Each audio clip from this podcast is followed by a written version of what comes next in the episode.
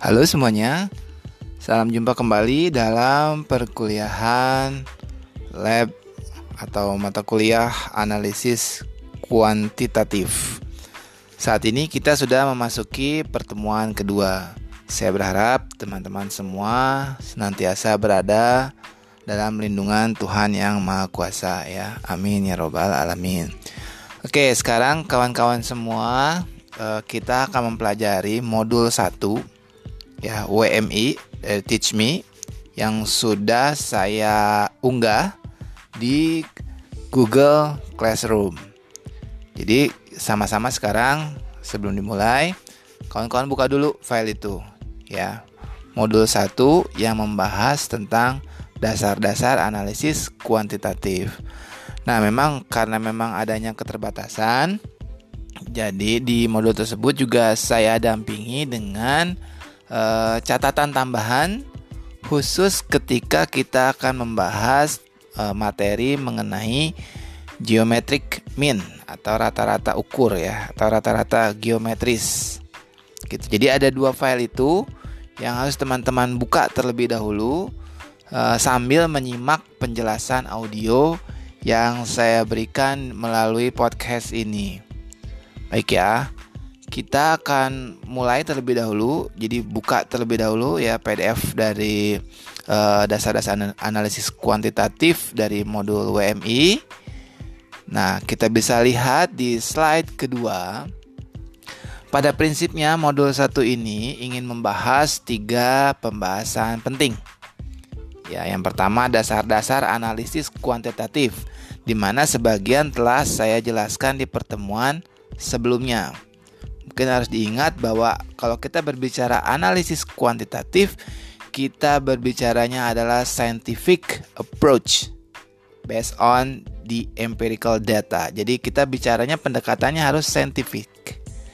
Basisnya kepada data eh, baik berupa data primer maupun juga data sekunder yang valid dan reliable untuk digunakan. Dan kita akan menggunakan pemodelan matematik di sini ya. Jadi memang itu yang membedakan antara analisis kuantitatif dengan analisis kualitatif. Basisnya dalam analisis kuantitatif dalam slide ini adalah juga akan dijelaskan kita akan menggunakan pendekatan statistika. Oke ya, kons uh, pembahasan kedua di modul 1 ini adalah tentang konsep probabilitas ya atau konsep peluang. Jadi kalau kita berbicara peluang, kita berbicara sesuatu yang sifatnya uncertainty, penuh dengan ketidakpastian. Kalau kita berbicara peluang, peluang itu akan bergerak dari 0 sampai dengan 1 atau dari 0% sampai dengan 100%. Nah, kita berbicara peluangnya seberapa besar. 5%, 10% gitu ya. Yang jelas nilai probability itu pasti antara 0 sampai dengan 1 gitu. Dalam konsep uh, business and management memang konsep probabilitas ini adalah kita berbicara apakah peluang di sini dalam kondisi uh, ya dalam kondisi optimis misalnya ya seperti apa. Bah, kemudian bagaimana juga peluang dalam kondisi uh, pesimis. Nanti ada pendekatan juga yang yang, yang berbeda-beda ya. Nah yang di poin ketiga dalam modul ini ya cuman nanti ini memang untuk membahas tiap poin ini harus ada penjelasan pendahuluan. Jadi tidak langsung kita bisa selesaikan dalam satu pertemuan saja. Contoh analisis uh, poin ketiga adalah membahas korelasi dan regresi linier.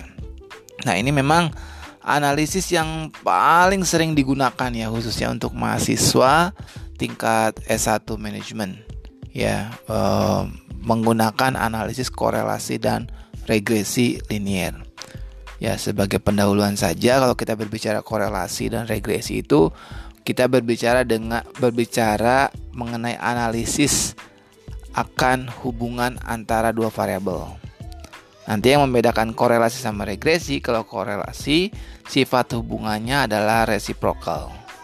Ya, timbal balik. Kalau regresi sifat hubungannya kausalitas, sebab akibat. Nanti akan saya jelaskan uh, secara perlahan gitu ya karena memang kita uh, belajarnya secara online sehingga harus memang uh, disampaikan secara sistematis. Sekarang kita akan coba tuntaskan terlebih dahulu tentang dasar-dasar analisis kuantitatif. Kita lanjut ke slide berikutnya ya. Kita langsung slide nomor 4. Dalam slide ini disampaikan memang uh, starting pointnya adalah bagaimana kita bisa mendefinisikan masalah. Masih nge slide sebelumnya ya. Dan dalam slide sebelumnya jadi kita kalau kalau kalau kita menggunakan satu pendekatan ya di dalam dalam contoh ini kasusnya di manajemen tentu kita harus bisa mendefinisikan terlebih dahulu permasalahannya apa sih gitu masalahnya apa yang terjadi? Oh misalnya returnnya tidak sesuai harapan. Oh misalnya perolehan labanya capaian labanya gitu ya tidak sesuai harapan. Nah kita mau merumuskan permasalahan tadi itu dan menemukan jawabannya, solusinya, alternatif solusinya dengan pendekatan apa? Apakah pendekatan secara kuantitatif ataukah pendekatan secara kualitatif dan memang saya tekankan di sini baik kuantitatif maupun kualitatif kita tidak bisa mengklaim mana yang paling bagus, mana yang paling hebat enggak. Keduanya ini saling melengkapi, saling menghormati satu sama lainnya gitu ya. Namun jika kita pendekatannya kuantitatif ya yang seperti kemarin eh, saya sudah jelaskan bahwa kita bicaranya nanti ada model. Kalau kita berbicara kuantitatif pasti ada model. Nah, model di sini akan membantu kita untuk e, mempermudah dalam menemukan solusi. Gitu. Nah, kalau kita bicara model, tentu ada variabel di situ yang bisa memang harus kita bisa lakukan kalkulasi di dalamnya. Oke, kita masuk slide nomor 5 sekarang kita kalau kita berbicara variabel, apa sih itu definisi variabel? Nah, secara definisi lengkap ya kawan-kawan bisa browsing sendiri gitu ya. Variabel itu apa sih gitu ya. Sederhananya gini, variabel adalah segala sesuatu yang menjadi fokus perhatian kita dan memiliki nilai lebih dari satu nilai. Gitu ya. Misalnya apa? Misalnya umur. Umur itu apakah variabel? Ya, jelas. Apakah orang memiliki umur hanya satu umur misalnya 30 tahun? Enggak kan? Ada 30, ada 31, 17, 9 sampai dengan umur yang ya 1 sampai dengan umur berapa misalnya 80 tahun atau 90 tahun gitu ya. Jadi memang itu dinamakan variabel. Misalnya variabelnya laba. Apakah laba itu variabel? Jelas. Kenapa? Karena memang eh, perusahaan itu eh, labanya tidak hanya satu nilai. Ya, satu miliar, dua miliar, tiga miliar, satu triliun dan lain sebagainya gitu ya. Itu udah konsep variabel dulu. Karena kalau hanya memiliki satu nilai itulah yang dinamakan konstanta. Gitu. Jadi ketika memiliki lebih dari satu nilai itu yang dinamakan variable. Paham ya? Nah, di slide nomor 5 ada variabel yang sifatnya measurable. Maksudnya measurable itu bisa diukur atau terukur, ada variabel yang sifatnya laten. Ya, tidak dapat diukur secara langsung. Contohnya gimana nih? Ya, gampangnya gini. Sekarang misalnya saya minta teman-teman mengukur berat badan. Hah, kalau berat badan biasanya agak sensitif ya. Yang kalau berat badannya uh, ideal gitu ya, agak sedikit overweight misalnya ya. Tapi ketika variabelnya adalah berat badan, apakah itu measurable? Bisa diukur nggak? Bisa. Ada alat ukurnya. Apa alat ukurnya yang yang valid? Ya timbangan kan ya. Gitu. Nah, kalau misalnya sekarang saya katakan coba ukur uh, suhu tubuh seseorang. Gitu. Bisa nggak diukur secara langsung? Bisa. Ada alat ukurnya kan ya? Ya gitu. Bisa diukur nih suhu tubuhnya berapa? Misalnya 36 derajat misalnya ya. Dan sebagainya. Kalau misalnya saya bilang gini, coba ukur motivasi berinvestasi seseorang. Gimana ngukurnya? Apakah orang yang oh, terlihat bers, uh, apa namanya orang yang terlihat berkacamata misalnya ya bahwa itu bisa kita katakan dia lebih bersemangat, lebih termotivasi untuk berinvestasi. Tentu tidak kan ya? Jadi gimana caranya kita ngukurnya? Nah, itu disebutnya latent variable. Latent variable itu kita tidak bisa ukur secara langsung, tidak ada alat ukur secara langsung. Jadi untuk bisa mengetahui minat, kalau tadi kan untuk mengetahui berat badan gampang, tinggal timbang. Timbang nih siapa? Misalnya teman-teman ya, sini uh, si Ani misalnya, pengen tahu berat badannya berapa ya tinggal timbang. Oh berat badannya misalnya 55 kg langsung muncul saat itu juga. Kita bisa tahu. Jadi kalau Ani 55 kg berat badannya, sementara misalnya Bambang gitu ya, berat badannya 70 kg, kita bisa katakan bahwa Bambang berat badannya lebih lebih berat ya, lebih besar dibandingkan tadi Ani. Gitu. Nah, sekarang kita pengen tahu nih, wah, minat investasi Ani sama Bambang gimana ya? Nah, tentu kita tidak bisa lakukan pengukuran secara langsung. Mau diukur pakai apa? Mau ukur pakai penggaris? Nggak bisa. Itu disebut variabel laten. Mau diukur pakai timbangan? Nggak bisa. Maka kita menggunakan proksi pendekatan-pendekatan. Ya, misalnya kita tanya apakah Anda uh, memiliki minat untuk mengembangkan income yang Anda miliki saat ini. Kita ukur dia sangat tidak minat ya tidak minat. Ya agak ya tidak terlalu berminat. Minat sangat minat gitu ya. Nah itu kita ukur. Jadi ketika kita ukur misalnya uh, melalui serangkaian pertanyaan nanti kita bisa dapatkan skor di mana itu bisa kita uh, ambil kesimpulan oh ternyata misalnya Ani minatnya lebih besar untuk berinvestasi uh, dibandingkan Bambang misalnya gitu ya. Sampai sini paham ya definisi variabel yang sifatnya measurable dan variabel yang sifatnya laten. Nah, memang uh, variabel yang measurable itu sendiri juga terbagi atas dua ya. Ada yang sifatnya variabel kalau di, di slide ini dinamakan kualitatif kuantitatif. Tapi juga uh, dalam statistika ada istilah namanya kalau yang kualitatif ini dinamakan variabel non metrik atau kategori. Sedangkan yang kuantitatif adalah metrik ya metrik kalau tadi adalah non metrik atau kategori kalau yang kuantitatif adalah metrik atau juga ada yang menyebutkan dengan istilah numerik ya yang kualitatif terdiri dari uh, nominal dan ordinal sedangkan yang kuantitatif terdiri atas interval dan rasio. Nanti akan saya jelaskan ya perbedaannya. Oke kita lanjut ke slide berikutnya. Oke di slide nomor 6 Bentar, slide nomor 6 di sini dijelaskan. Ada statistika, ada statistik. Menurut teman-teman, ketika saya sebutkan statistika dan statistik, apakah itu definisi, definisinya sama? Ayo, gimana? Ya, tentu saja statistika dan statistik itu berbeda.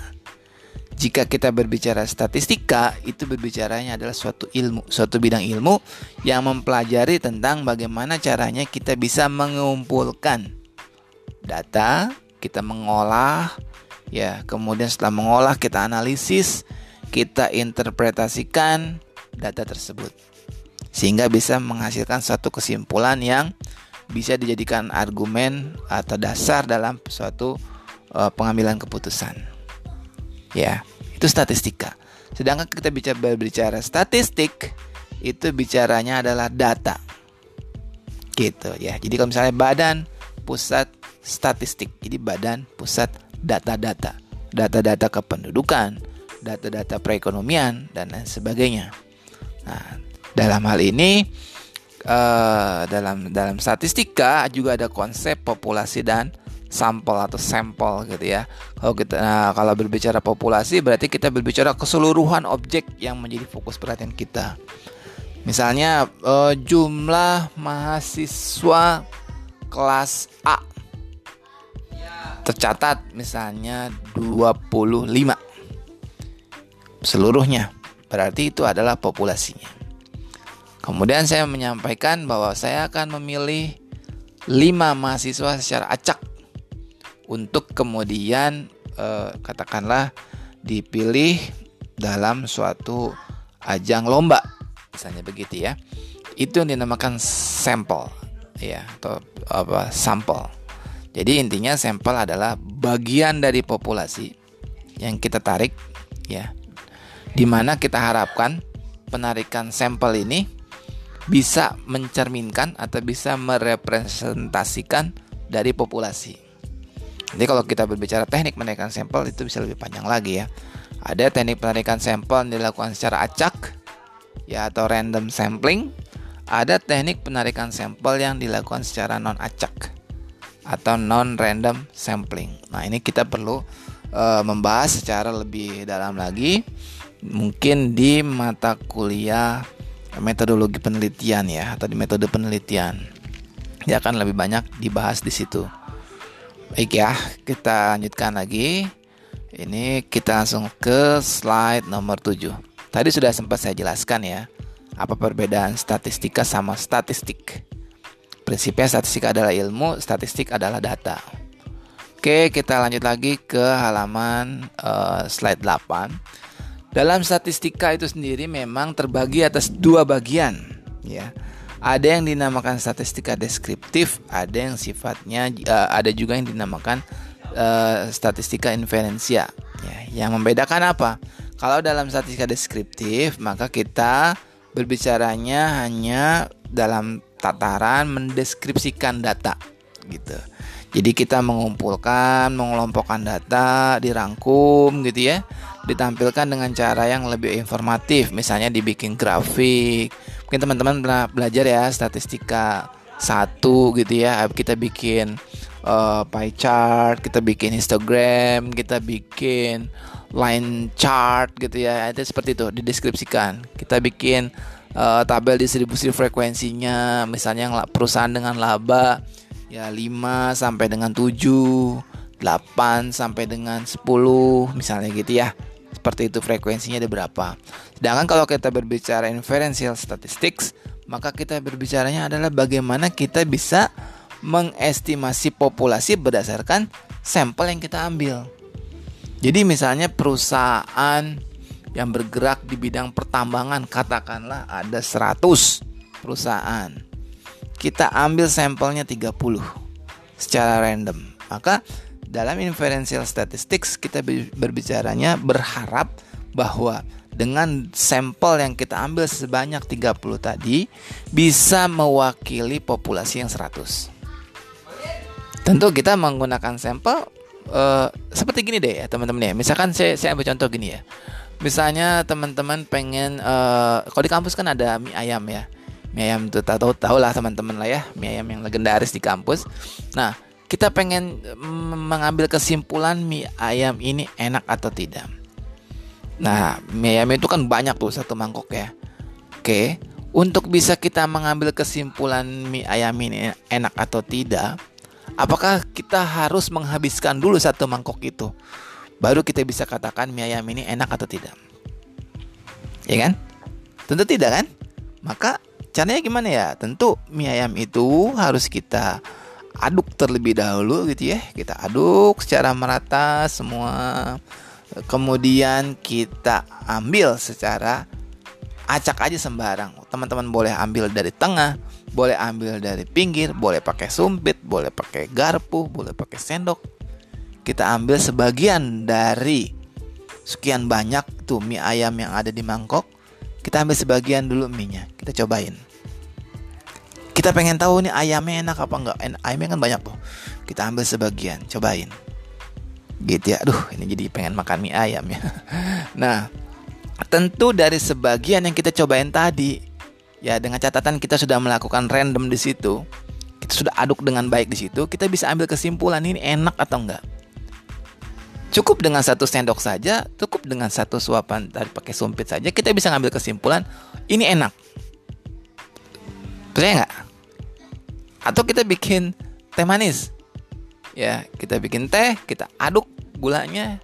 Apakah kita harus habisin dulu satu gelas baru bisa kita ambil kesimpulan bahwa uh, teh ini manis? Tentu tidak. Cukup satu sendok saja. Cukup sedikit saja kita ambil kita bisa mengatakan oh ini enak nih. Satu gelas ini tehnya manis. Seperti itu teman-teman ya jadi statistik inferensial seperti itu. Jadi ketika teman-teman misalkan nanti skripsi ya atau penelitian perusahaannya pertambangan misalnya ada seribu apakah perlu diambil semua ya tentu itu akan menguras tenaga, energi, biaya, waktu dan sebagainya. Kita ambil beberapa sampel yang representatif, ingat ya yang representatif dan secara harus secara random. Kalau kita bicara inferensi harus secara random, secara acak, ya sehingga kita harapkan dari sampel yang kita ambil tadi bisa mewakili uh, dari uh, populasi yang ada. Baik, kita lanjut lagi ke slide nomor 9 ya. Di situ harus kita berbicara skala pengukuran. Skala pengukuran ada empat. Ya, ada nominal, ordinal, interval, rasio. Kita bagi gini aja. Tadi ke berbicara kategori, skala yang sifatnya skala pengukuran sifatnya kategori atau non metrik atau kualitatif terbagi atas nominal dan ordinal. Gitu. Ya, sedangkan yang kuantitatif atau metrik terbagi atas interval atau rasio. Untuk memudahkan gini aja, interval kita abaikan dulu aja. Ya, kita abaikan terlebih dahulu itu karena interval bisa diturunkan dari rasio. Sekarang fokus ke nominal, ordinal dan rasio. Oke? Nah, kita bahas yang kualitatif ya, yang nominal dan ordinal. Prinsipnya gini. Mengapa dalam slide dikatakan nominal itu merupakan klas, klasifikasi tanpa menunjukkan urutan. Maksudnya ini, dalam nominal kita ber, kita berbicaranya hanya berbeda. Kita tidak bicara tentang mana yang lebih bagus, mana yang lebih hebat, mana yang lebih baik. Kita berbicaranya hanya berbeda. Kalau dalam tanda matematik, kita hanya bisa menggunakan tanda tidak sama dengan. Oke, sebelum contoh di slide saya kasih contoh gini. Misalnya variabelnya warna. Oke, siapa teman-teman yang suka warna putih? Tentu ada ya. Siapa yang teman-teman suka warna pink? Atau siapa yang suka warna biru? Putih dengan pink sama tidak? Tidak ya, berbeda. Apakah putih lebih bagus dari pink? Apakah pink lebih indah dari biru misalnya? Tentu kita tidak bisa mengatakan seperti itu. Itu ciri-ciri nominal. Nominal. Jadi variabel dengan skala pengukuran nominal kita hanya berbicara sifatnya beda. Contoh di sini jenis investasi, ya, saham. Apakah saham itu dengan obligasi sama? Sama nggak saham dengan obligasi? Ayo, coba. Tentu berbeda. Beda saham dengan obligasi beda. Jadi kalau misalnya saham kita kasih angka 1, obligasi kita kasih angka 2. Reksadana kita bisa kasih angka 3. Apakah saham lebih bagus dari obligasi? Belum tentu. Apakah obligasi lebih bagus dari saham? Belum tentu juga. Gitu.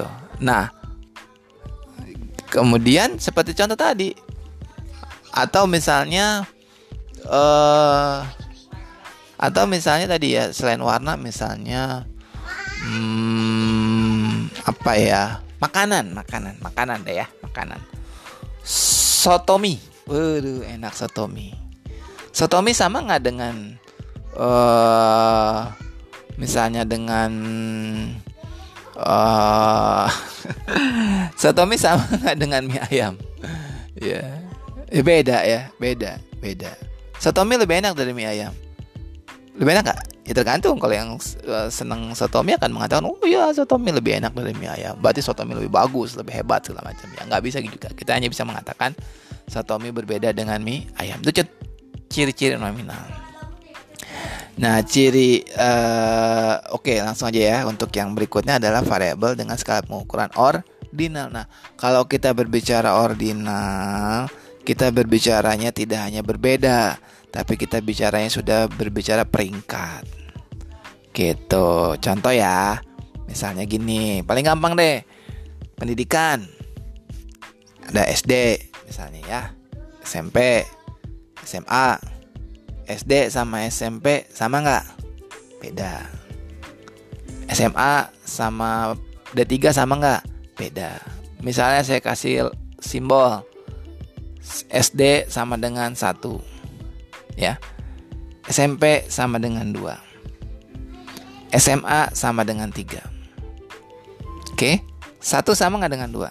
Enggak. SD tidak sama dengan SMP. Sekarang bisa kita katakan ini satu lebih rendah dari dua bisa nggak? Bisa karena satu itu adalah SD. SD yang pendidikannya lebih rendah dibandingkan SMP. Gitu. Jadi itu punya peringkat. Kalau di sini misalnya peringkat obligasi ya ada A A A ya A nya tiga kali A nya dua kali ada A tentu saja itu memiliki makna mana yang lebih bagus mana yang lebih menguntungkan mana yang lebih hebat gitu ya itu kalau ordinal nah kita langsung skip saya langsung skip ke rasio. Sedangkan kalau kita berbicara rasio itu adalah real number. Ya kalau tadi satu misalnya putih dua pink tiga biru satu dua dan tiga itu sifatnya hanya simbol. Satu itu putih dua itu pink tiga itu biru. Atau satu sama dengan SD dua sama dengan SMP tiga sama dengan SMA satu dua dan tiga tadi sifatnya hanya kategorinya simbol kalau rasio satu dua tiga empat lima dan seterusnya adalah real number. Contoh laba satu juta dua juta tiga juta empat juta gitu ya. Terus kemudian misalnya lain sebagainya ya. Misalnya uh, ruangnya berapa gitu. Misalnya apalagi um, ya pokoknya real number lah. Uh, rupiah.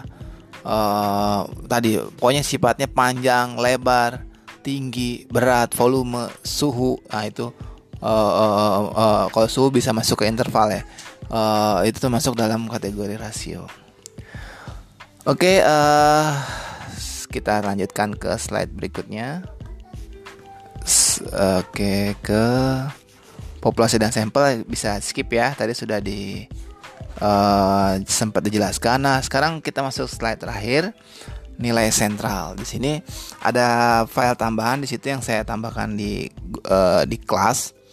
Nah, kalau kita berbicara nilai pemusatan ya ada tiga, ada min atau nilai rata-rata, ada median nilai tengah dan juga ada modus.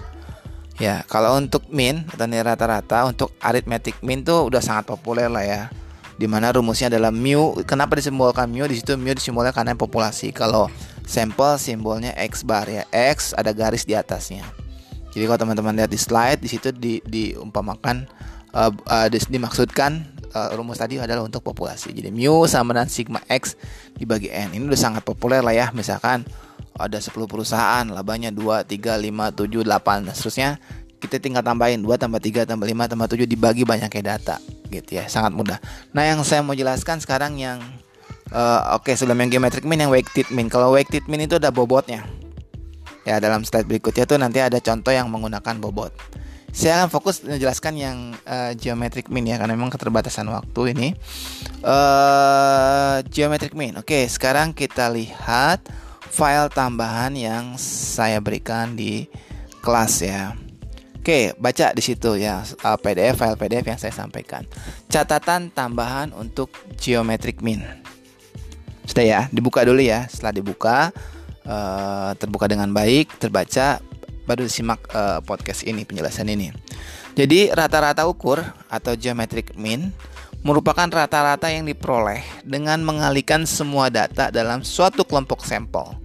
Kemudian diakar pangkatkan. Jadi ada dua cara sebetulnya selain diakar pangkatkan juga bisa dengan logaritma dengan banyaknya data dengan banyaknya data sampel tersebut. Ya, karena mengikuti proses akar pangkat, maka apabila terdapat unsur data yang benar negatif, maka rata-rata ukur tidak bisa dilakukan. Nah, geometric mean ini juga banyak digunakan yang sifatnya datanya kelipatan. 5, 10, 15 gitu ya. 20 dan seterusnya. Oke, ada dua cara di situ. Saya sudah sampaikan rumusnya. Ada cara satu atau cara biasa. Mungkin ini uh, sedikit menambahkan temu dari rumus yang ada di modul 1 Ini saya sedikit uh, bukan diperbaiki ya, artinya dilengkapi saja lah. Cara yang kedua adalah dengan menggunakan logaritma. Nah, memang kalau saya pribadi lebih menyukai dengan cara logaritma. Tentu kita di sini membutuhkan bantuan kalkulator saintifik ya. Oke, kita lihat saja langsung contoh soalnya. Misalnya diketahui data suku bunga tabungan, ya bisa tabungan, bisa deposito misalnya ya. Dari beberapa bank adalah sebagai berikut. Misalnya 6,75 persen, 5,75, 6,5. Ini datanya ada berapa nih? Kita hitung ya. 1, 2, 3, 4, 5, 6, 7, 8, 9, 10, 10 Ya 10, misalnya 10 bank. Misalnya gitu ya. Kemudian ditanya berapa rata-rata ukur suku bunga dari bank tersebut. Kenapa sebut rata-rata ukur ya? Kan hasil diukur kan. Ini rata-ratanya hasil pengukuran. 6,75 ini pengukuran kan sekian persen. Ya 5,75 persen seperti itu. Jadi cara uh, kita bisa lihat kalau menggunakan cara pertama maka data tadi tuh ya kita kalikan tuh ya jadi akar ya geometric mean sama dengan akar 6,75 kali 5,75 sampai dengan data yang ke-10 tadi.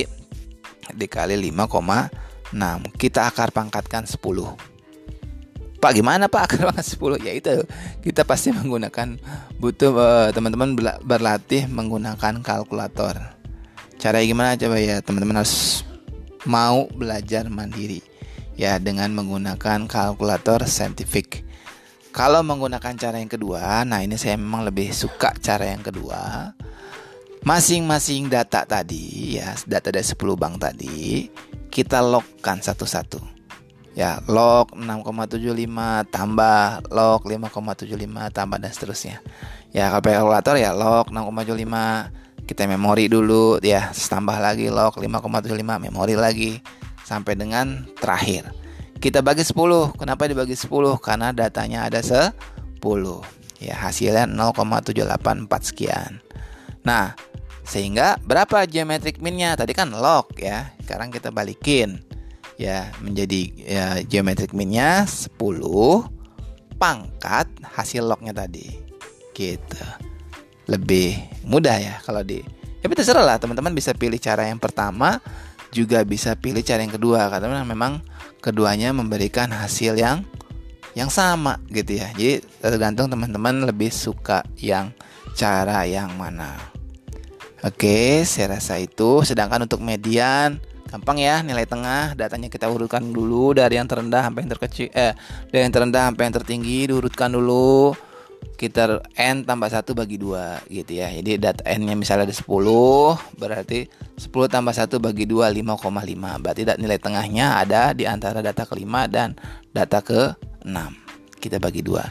Kalau modus adalah nilai yang paling sering muncul baik teman-teman uh, sementara itu dulu penjelasan dari saya. Uh, saya berharap teman-teman dapat menyimak dengan baik penjelasan ini.